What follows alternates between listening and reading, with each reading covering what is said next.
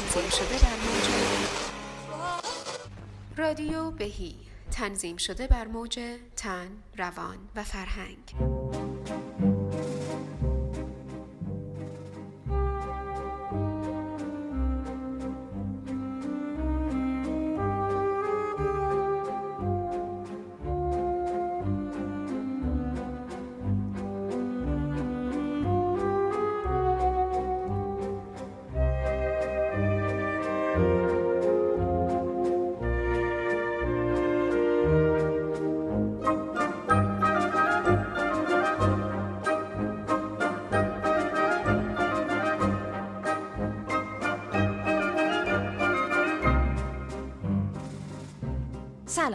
من نگارم و اینجا رادیو بهیه. به چهارمین قسمت از پادکست ما خوش اومدید ساقی غم من بلند آوازه شده است. سربستی من برونزه اندازه شده است. با موی سپید سرخوشم که از می تو پیران سرم بهار دل تازه شده ساقی گل و سبز بس طربناک شده است. دریا که هفته دیگر خاک شده است. مینوش و گلی بچین که تا در نگری گل خاک شده است و سبز خاشاک شده.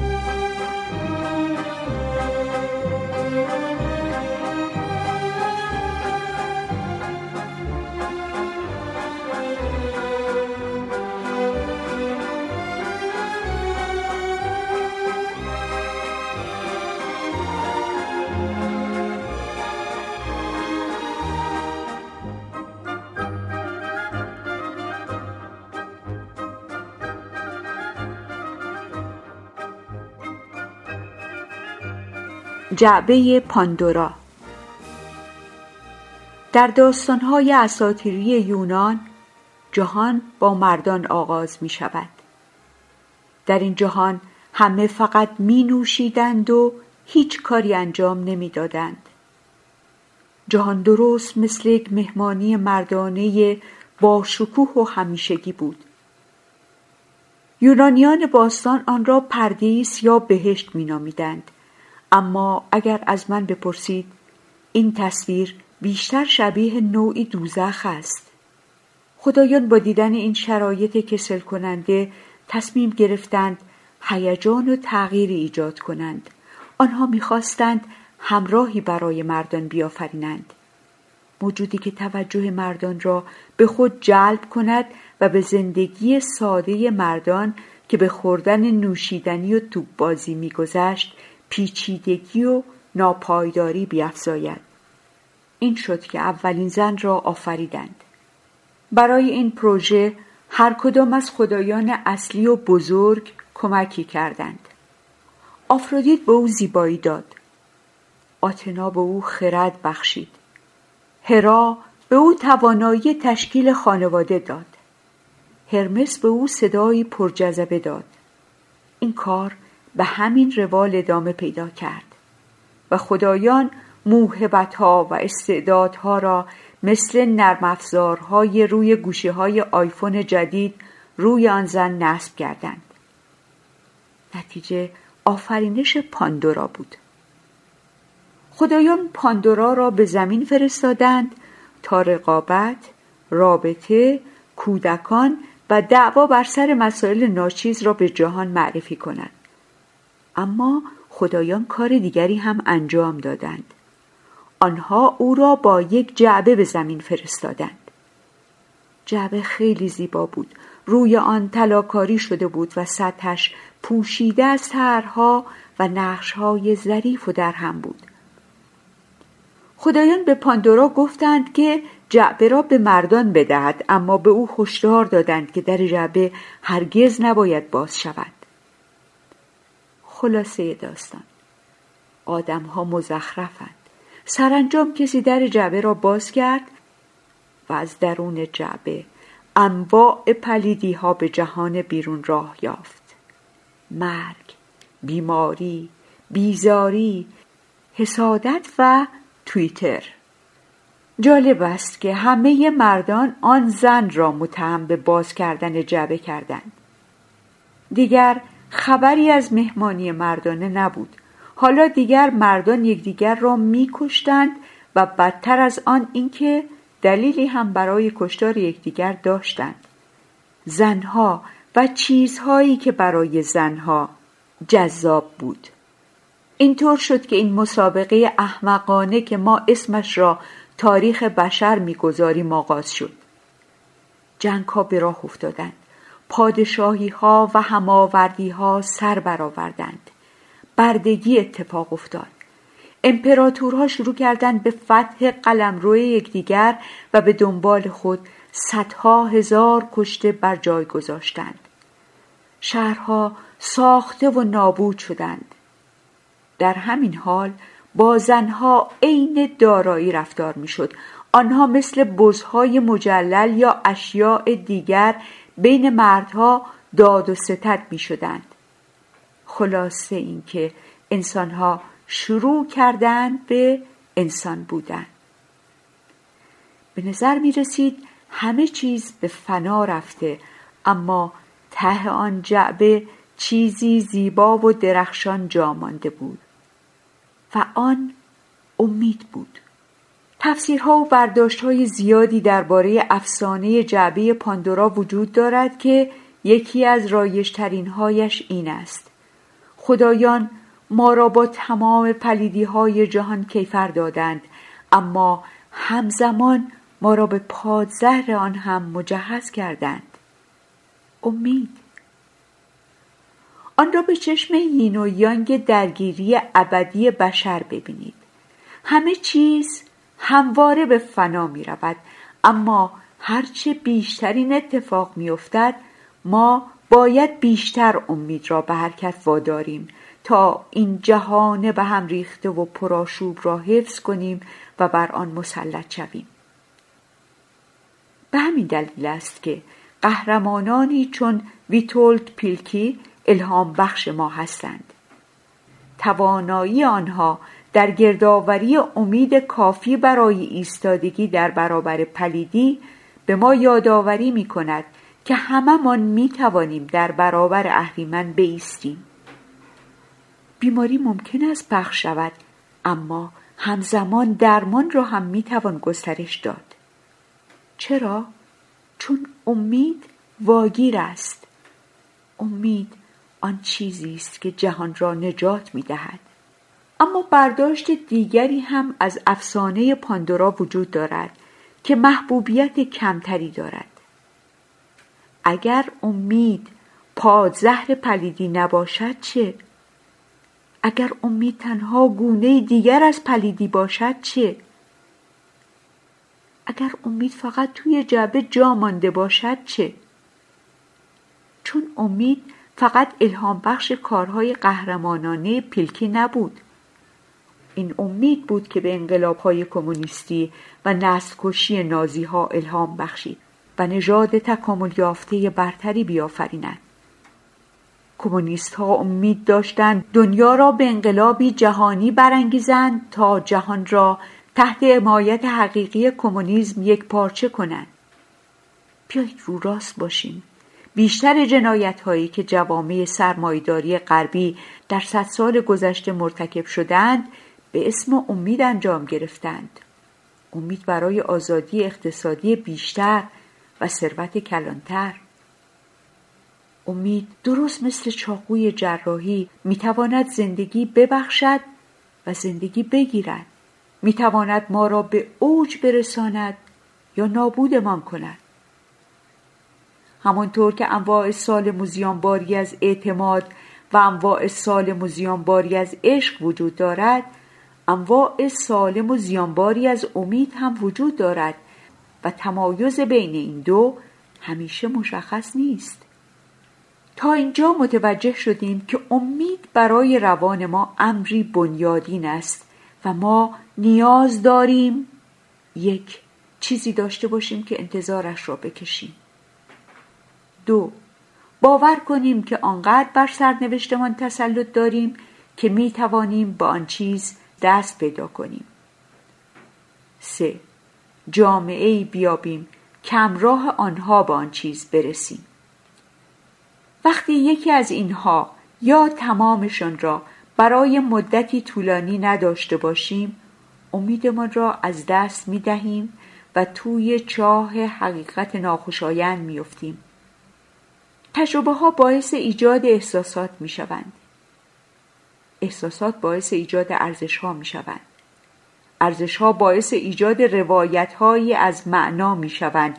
کسانی هم که از روایت های یکسانی از معنا برخوردارند گرد هم می آیند تا آین های گوناگون را ایجاد کنند. هرچه آینی اثر بخشتر یا احساس برانگیزتر باشد پیروان آن سخت کوشتر و سامان یافته تر خواهند بود هرچه پیروان آینی سخت کوشتر و سامان یافته تر باشند احتمال اینکه آن آین بین دیگران گسترش یابد و به آنها حسی از خودکنترلی و امید بدهد بیشتر است. این آین ها رشد و گسترش میابند و سرانجام به تعریف گروه های خودی و گروه های غیر خودی می‌پردازند. آین ها و تابه های اعتقادی تشکیل میدند و میان گروه هایی با ارزش های مختلف ستیزه و درگیری ایجاد می کنند. چنین ستیزه هایی باید وجود داشته باشند چرا که برای افراد هر گروه حافظ و نگهدارنده معنا و هدف هستند از این رو این ستیزه و تقابل است که امید را نگاه می دارد. پس ما موضوع را برعکس فهمیده ایم.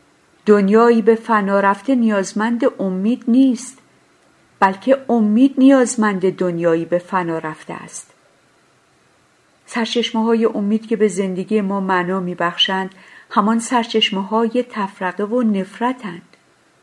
امیدی که بیشترین لذت را به زندگیمان می آورد همان امیدی است که بیشترین خطر را با خود به همراه دارد و امیدی که مردم را به هم نزدیک می کند همان امیدی است که باعث جداییشان می شود بنابراین امید مخرب است.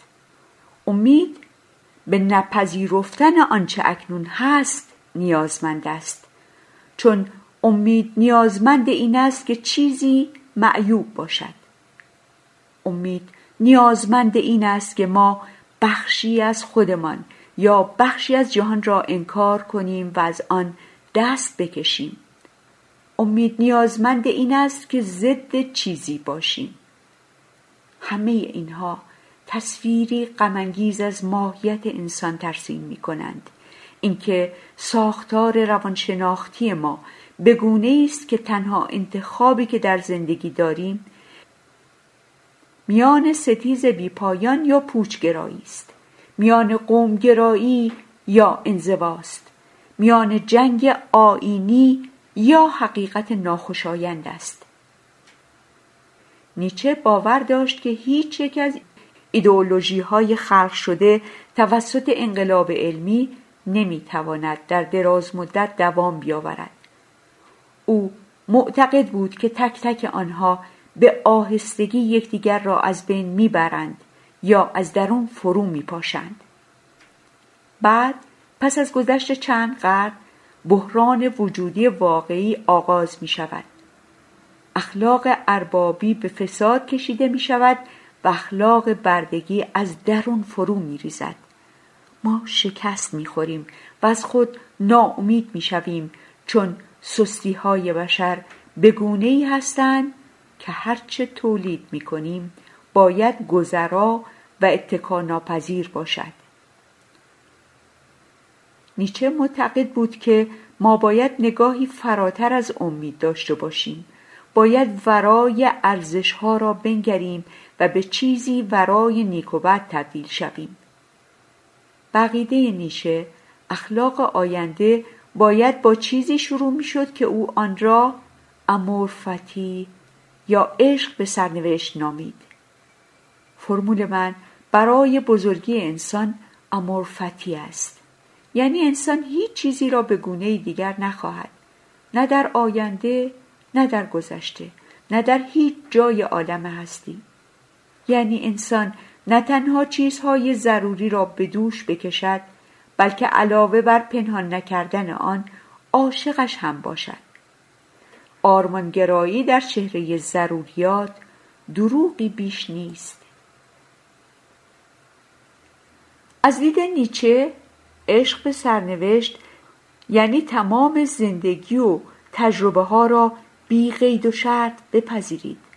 تمام فراز و نشیب ها معناها و پوچی ها یعنی عاشق رنجتان باشید و آن را بپذیرید.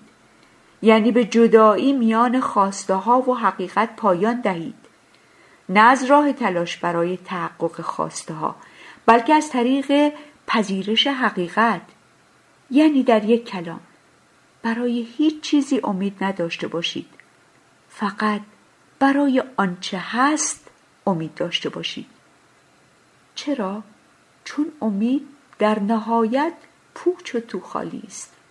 هر چیزی که ذهن شما بتواند تجسم کند از بنیان معیوب و محدود است. و از این رو اگر ستایش شود زیانبار خواهد بود. امیدی به خوشبختی بیشتر نداشته باشید. امیدی به عذاب کمتر نداشته باشید. امیدی به بهبود شخصیت خود نداشته باشید. امیدی به از بین بردن ایرادهایتان نداشته باشید. در عوض به فرصتها و ستمهای بیشمار و حاضر در هر لحظه امید داشته باشید. به عذابی امیدوار باشید که همراه با آزادی میآید.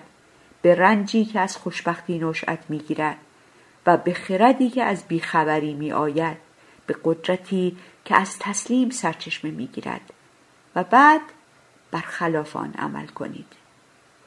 این چالش ماست. ندایی است که ما را فرا می‌خواند تا بدون امید عمل کنیم. که به بهتر شدن امیدوار نباشیم بلکه بهتر شویم. در همین لحظه و لحظه پسین و بعد از آن و بعدی. همه چیز به فنا رفته و امید هم علت این به فنا رفتگی است و هم معلول آن پذیرش چنین چیزی دشوار است چون بازداشتن خودمان از شهد شیرین و امید مثل گرفتن شراب از فردی مست است. ما باور داریم که بدون امید درون تاریکی میافتیم و برای همیشه در اعماق آن گرفتار می‌شویم حقیقت ناخوشایند ما را می ترساند. برای همین است که درباره خودمان و جهان داستانها و روایتها و حماسه ها و افسانه ها می سازیم تا آن حقیقت را در پستو پنهان نگه داریم. اما تنها چیزی که به ما رهایی می بخشد همین حقیقت است. اینکه من و شما و هر کسی که می‌شناسیم روزی خواهیم مرد و تقریبا هیچ کارمان در سطح کیهانی اهمیتی نخواهد داشت. گرچه بعضی ها از این میترسند که این حقیقت آنها را از همه مسئولیت ها رها کند. طوری که اندازه یک توپ بیلیارد کوکائین مصرف کنند و بعد توی ترافیک جولان بدهند اما در حقیقت این حقیقت میترسند چون آنها را رها می کند تا به مسئولیت هایشان برسند. این یعنی دلیلی وجود ندارد که خودمان و دیگران را دوست نداشته باشیم. دلیلی وجود ندارد که با خودمان و دیگران با احترام رفتار نکنیم. دلیلی وجود ندارد که در هر لحظه از عمرمان طوری زندگی نکنیم که حاضر به تکرار ابدی آن لحظه باشیم. زندگی بدون امید ممکن است چگونه باشد؟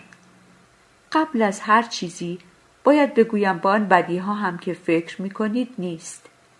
اتفاقا به نظر من از راه های جایگزین دیگر بهتر است. نگاهی صادقانه به جهان مدرن و هرچه همراه آن به فنا رفته یک جور ارزیابی است. نه به امید اصلاح آن بلکه صرفا به امید دوست داشتن آن. چون ما باید از چرخه جنگ های اعتقادی رها شویم باید از پیله ایدولوژیک خود بیرون بیاییم و به ذهن عاطفیمان اجازه دهیم خود را ابراز کند.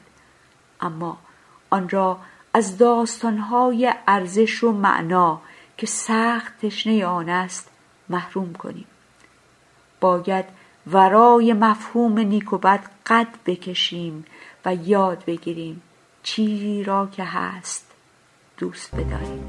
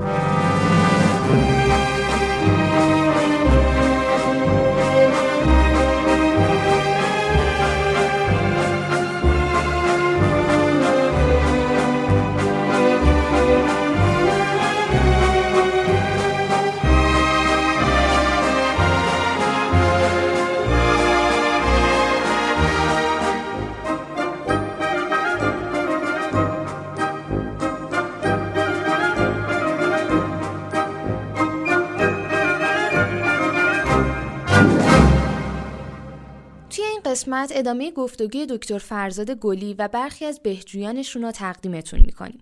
از اونجایی که این مطلب در ادامه مطلب قسمت قبله پیشنهاد می‌کنم اگه قسمت سوم ما رو هنوز گوش ندادین حتما گوش بدین تا مطالب با عمق بیشتری توی ذهنتون نقش ببندن خب گفتیم که اگه حالا جنگیدن رو انتخاب کردیم بیایم چیکار کنیم که این مسیره برامون قشنگتر بشه. اینکه رضایت بیشتر بشه از خودمون. چجوری اعلام برای خودمون بذاریم هدف و قصدمون چجوری باشه که قشنگتر بتونیم این مسیر رو طی کنیم و از خودمون راضی تر باشیم اول اینکه همونطور که گفتیم باز تاکید می‌کنم چون اون پایه مهمه. کارمون رو خودمون باید انجام بدیم. یعنی اینکه بخش عمده رضایت رو نگه داریم برای اینکه از عمل خودمون راضی بشیم. عمل خودمون فایدهش چیه؟ من می‌خوام برم جلو برمیگردم قبل دوباره فکر می‌کنم که اونجا انگار کار بیشتر گیر می‌کنه. فایدهش چیه که به عمل خودمون راضی بشیم؟ توی دیدگاه سنتی ممکنه اینطوری بگیم که تکلیفه یعنی ما یک تکالیفی داریم که این تکالیف رو چه کام روا بشویم چه کام روا نشویم این تکالیف رو باید به جا بیاری. این تکلیف ها حالا تکلیف های اخلاقی و اجتماعی و نمی‌دونم فرافردی و معنوی و اینها هر تکلیفی که هست اینها چیزهایی که جزء در واقع اون پکیج انسان بودنمون هست. یعنی همین که به این دنیا میای بدون اینکه پای هیچ قرار دادی و امضا بکنی یک سری تکالیفی که مرحله به مرحله بهت داده میشه و وقتی که بالغ میشی بعد به طور کلی تحویل بگیری این جشن تکلیف ها که می‌گیرن اینا یه همچین معنی پسش هست دیگه که خیلی هم اتفاقا مفیده. حالا کاری ندارم به این که تو قالب مذهبی چجوری اجرا میشه یا مثلا چه القاعاتی ممکنه داشته باشه چه مثلا احساس شرم و گناههایی ممکنه که به خاطر نحوه ارائش منتقل بشه من کاری به اینا ندارم الان. باز اینو از کمپل نقل قول می‌کنم که میگه که یه بخش عمده از عصبیت ها و از روان نجندی هایی که ما داریم که می‌بینید توی جامعه مدرنم بیشتر شده در خودماندگی آدم ها بیشتر شده افسردگی به شکل واضحی بیشتر شده استراب های گوناگون به شکل واضحی بیشتر شده. گرچه رفاه در کل نگاه می‌کنی رفاه کره زمین و انسان ها رو کره زمین بیشتر شده به شکل خیلی واضحی. میگه که برمیگرده به این که ما گذار از کودکی به بلوغمون یه گزاره زمینی شده. یعنی طرف نمی‌فهمه کی بزرگ شد. می‌دونید؟ یه گذار واضح نیست. یه بعد این اعلام بشه بفهمه همه بفهمن که من بالغ شدم. امروز دیگه گویا و پویا شدم. امروز قراره که من زندگیم رو به گردن بگیرم. امروز تکلیف های من حتی از حق های من برام مهمتره ها؟ اون معنی سنتی این گذار و آین های آشناسازی و آین های بلوغ و مرد شدن و زن شدن و این داستان ها به اینجا برمیگرده. ما این آینا رو نداریم. آینا مهمن. چون آینا به وضوح به مغز ما اعلام می‌کنن این یعنی دیگه مغز نمی‌تونه زیرش در بره که تو وارد مرحله جدید شدی. و الان لازمه که اون چارچوب ذهنی تو اون ماینست تو تغییر بده تا حالا کفه حق میچربید روی تو حالا کفه تکلیف میچربه روی تو. تا حالا مسئله این بود که بیشتر بار از زندگی بگیری و فربه بشی و توانمند بشی. حالا قراره که روی این بچرخه که چی قراره بدی. می‌دونی؟ هیچ جا این واضح اعلام نمیشه. یهودیا حتی اون خانواده که معتقدم نیستن اونطوری هنوز سفت و سخت جشن تکلیف می‌گیرن. بهش میگن بر میسوا و بد میسوا بر دختر و پسر. خب این جشن این جشن عروسیه مثلا. اسمش هم جشن دیگه. خیلی هم آداب داره از قبلش و تا اینکه چی بشه و بعد میان و تبریک میگن و این داستان و هدایا میارن که خب کلیمی هم خیلی حواسشون جمعه دیگه. هدایا مثلا خنزر پنزر نمیارن. یا پول میدن یا طلا یا نقره. خب؟ و اولین سرمایه عمر هر کدوم از اینها از همین جشن تکلیفشونه. یعنی یه سرمایه ای هم پیدا می‌کنن. همه چیز خب جشنه و پولم که گیرشون میاد و خوشحالی و این داستان ها در پس این ماجرا اینه که این گوسفند داره دارن چاقش می‌کنن که سرشو ببرن. یعنی دیگه الان این به همه داره اعلام میشه از پرده بیرون افتاد این آدم. دیگه نمی‌تونه همینطور خرخری طی کنه و بگه که من بچم و حالا بریم و حق منو منو چرا به این دنیا آوردین و اصلا من اینو می‌خوام و اگه اینو ندین اصلا من فلان می‌کنم و دیگه را برای این لوس بازی ها نداره.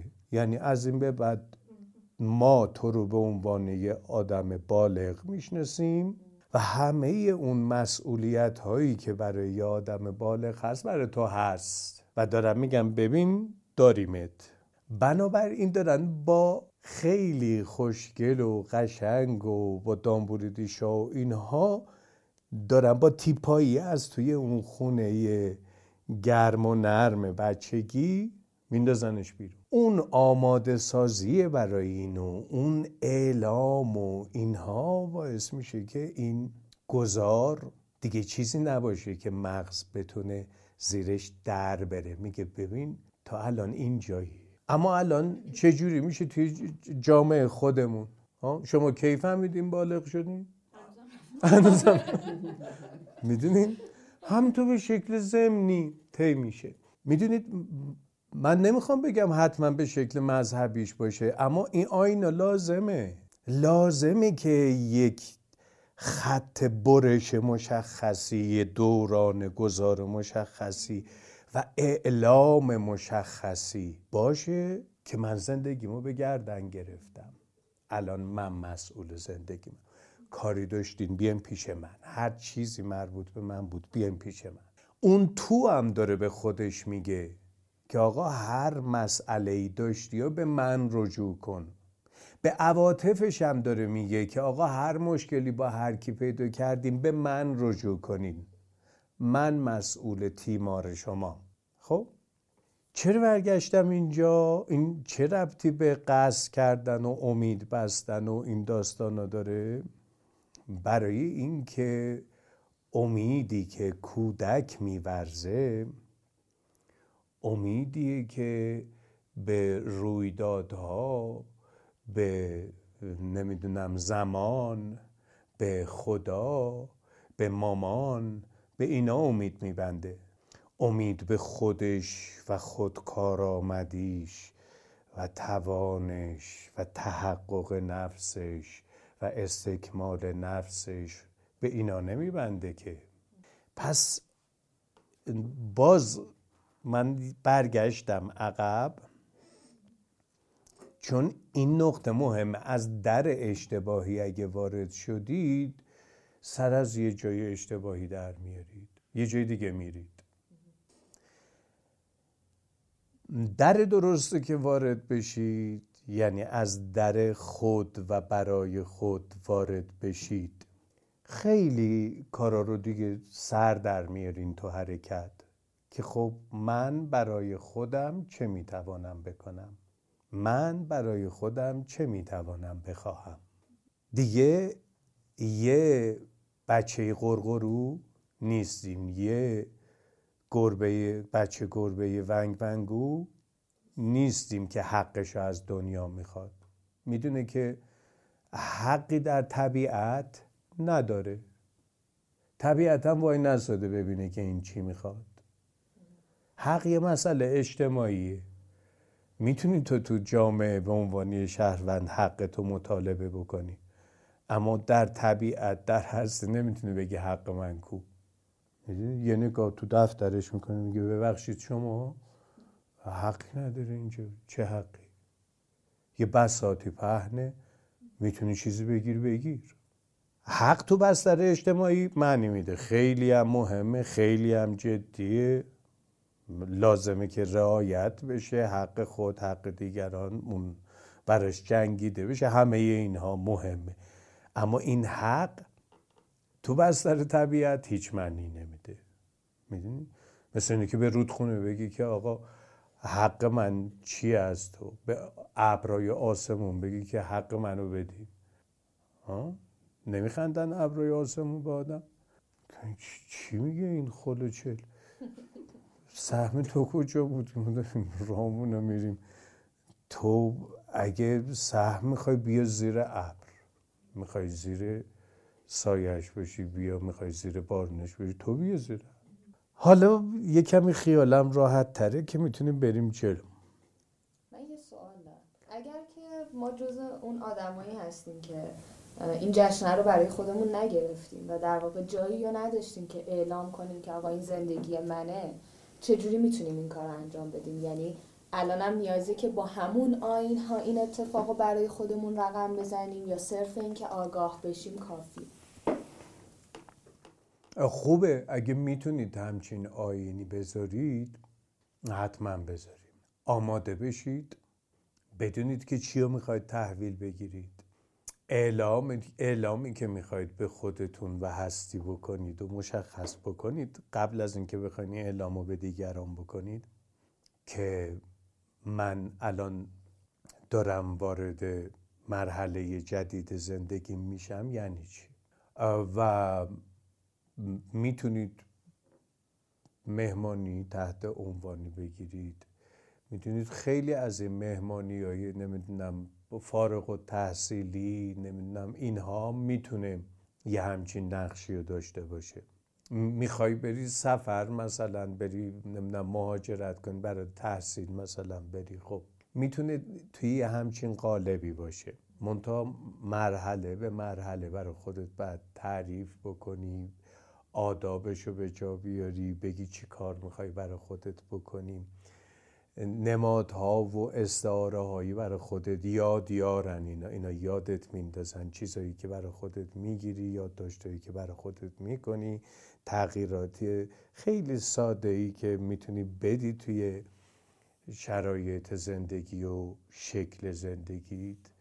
اینا می‌تونه همه تو رو یاد تو بندازه که تو الان اینجایی پس اینطوری هم می‌تونیم نگیم الزامن که این تکلیف الهی تکلیفیه که بر گردن من نهادند. بدون اینکه من خبردار بشم من قبل از اینکه بدونم مثلا چیه مثلا تو شناسنامم خورده مسلمان که هیچی شیعه که هیچی اصناعشریش هم مثلا بخوره حالا توی چیز یا این انتظار لاقل از من بره. خیلی سخته چیزی که این این همه تعهدات رو بخوای به گردن بگیری. ببینید من راجبه این, این نوع تکلیف صحبت نمی کنم. راجبه تکلیفی صحبت می کنم که در واقع یک حق حق خود بودنه. حق مسئولیت پذیر بودنه. حق زندگی خیش رو به گردن گرفتنه. حق اینکه توان پیمان نهادن داشته باشی به قول نیچه.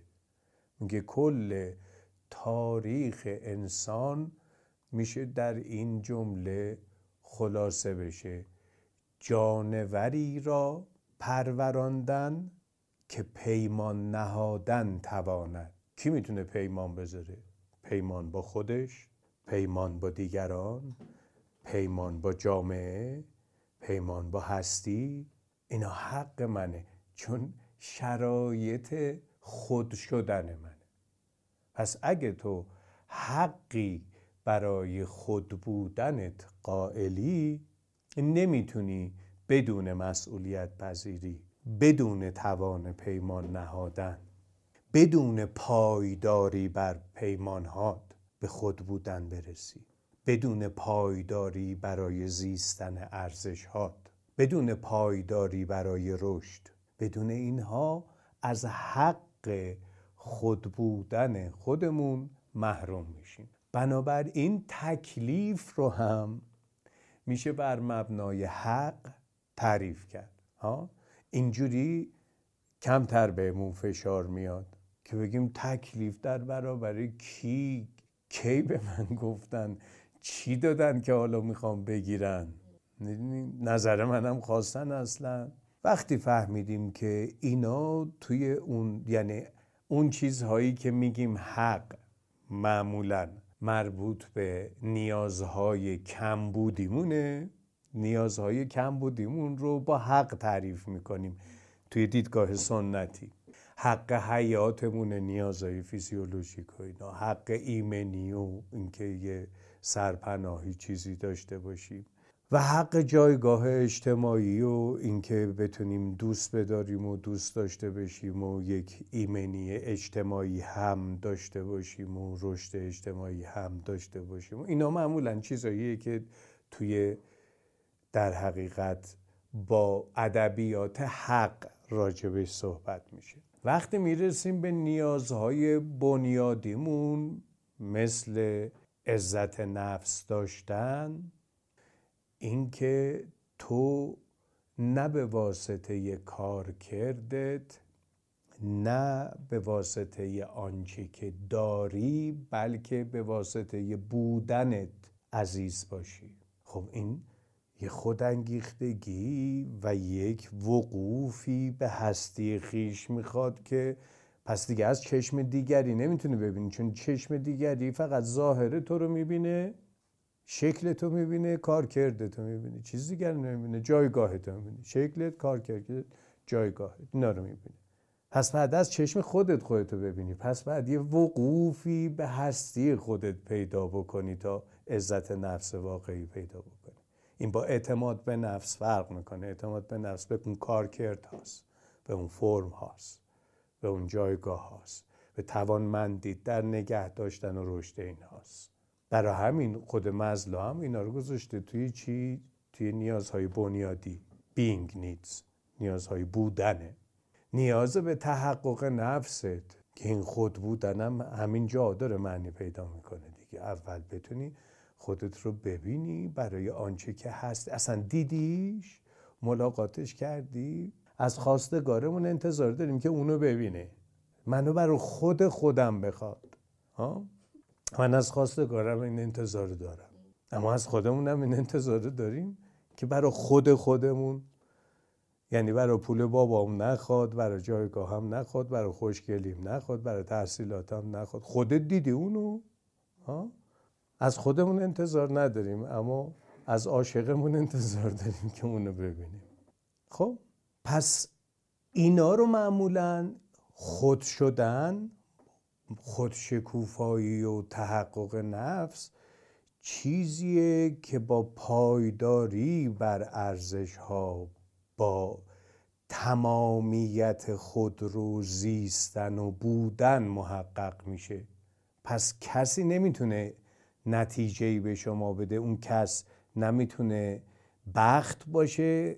که به شما نتیجه ای بده خوشایند نمی‌تونه دیگری باشه که به شما مزد بده. چون دیگه ارزش وجودی نمیشه میشه ارزش اجتماعی و میشه اون میاد باز دوباره تو نیازای کم بودی ما نیازای کم بودی و با حق راجع به صحبت می‌کنیم نیازای بنیادی رو با تکلیف راجع به صحبت می‌کنیم. از اونجایی که این دوگان انگاری و دیده دوگانی تو همه جا بوده میگه نه این حق توی که به هر حال اینا رو به دست بیاری و بتونی زند به زندگیت ادامه بدی و باشی و اینها و بتونی تکلیفت رو به جا بیاری. می‌دونی؟ خیلی گیج کننده است. برای همین با فردیت خیلی وقتا جور در نمیاد. پس اون چیزی که راجبش می‌گفتند به عنوان تکلیف می‌تونید به شکل خودمدار برای خود به شکل خود مبنا می‌تونید به عنوان حقهای وجودی خودتون حقهای بنیادی خودتون قلم داد کنید. اینکه من به دیگری آسیب نزنم خب مال وقتی که وقتی که هستی تو دیدی اتصال هستی تو به هستی دیگران دیدی. وقتی که تاثیر که تأثیری که بر دیگران می‌گذاری و بازتابش رو بر خودت دیدی خب هر کاری بکنی بر خودت کردی دیگه. یعنی می‌بینی که این اتصال رو که نمیشه جدا کرد. پس اگه مراقبتی می‌کنم از کالبد ارتباطی می‌فهمم بر خودم دارم چی کار می‌کنم. اگه مراقبتی می‌کنم از طبیعت بر اینکه اتصال خودم رو به اون دیدم قبلا. و فهمیدم که این مراقبت از اون بخشی از اون حق خود بودن منه. که اگه خودم رو ازش محروم بکنم از بخش بزرگی از خودم محروم میشم. می‌دونید؟ بنابراین به راحتی اینا رو هم میشه توی حق دید. خب؟ حقی است که خودمون نزد خودمون داریم و می‌تونیم بدیم به خودمون یا ندیم به خودمون. خب؟ حالا با این مقدمات فکر کنم بشه یه دو قدم جلو بریم دیگه.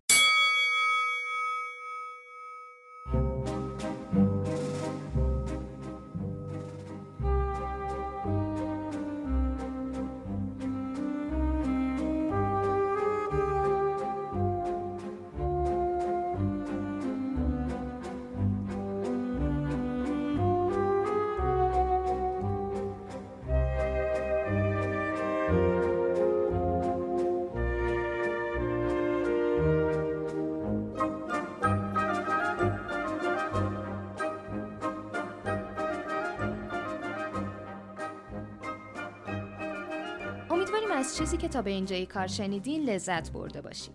برای شنیدن ادامه این مطلب منتظر قسمت بعدی ما باشید.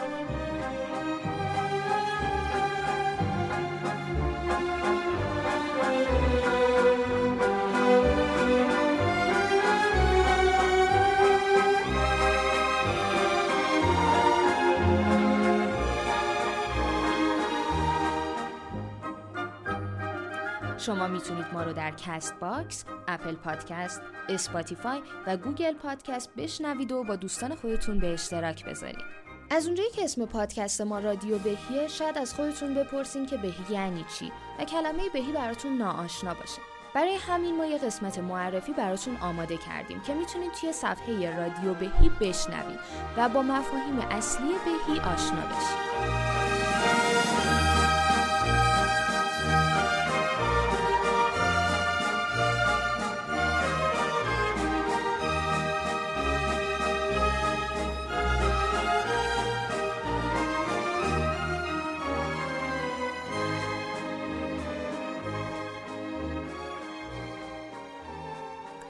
اون می‌تونیم با رفتن به وبسایت بهی آر یه ویدئوی کوتاه درباره بهیچیست ببینیم و همچنین ویدئوی بهیچیست و مطالب تکمیلی دیگه داخل صفحه اینستاگرام ما قابل مشاهدن. لینک وبسایت و آدرس صفحه اینستاگراممون رو هم توی توضیحات همین پادکست براتون قرار دادیم تا بتونیم به راحتی ازش استفاده کنیم. پس حتما به وبسایت و صفحه اینستاگرام ما سر بزنید.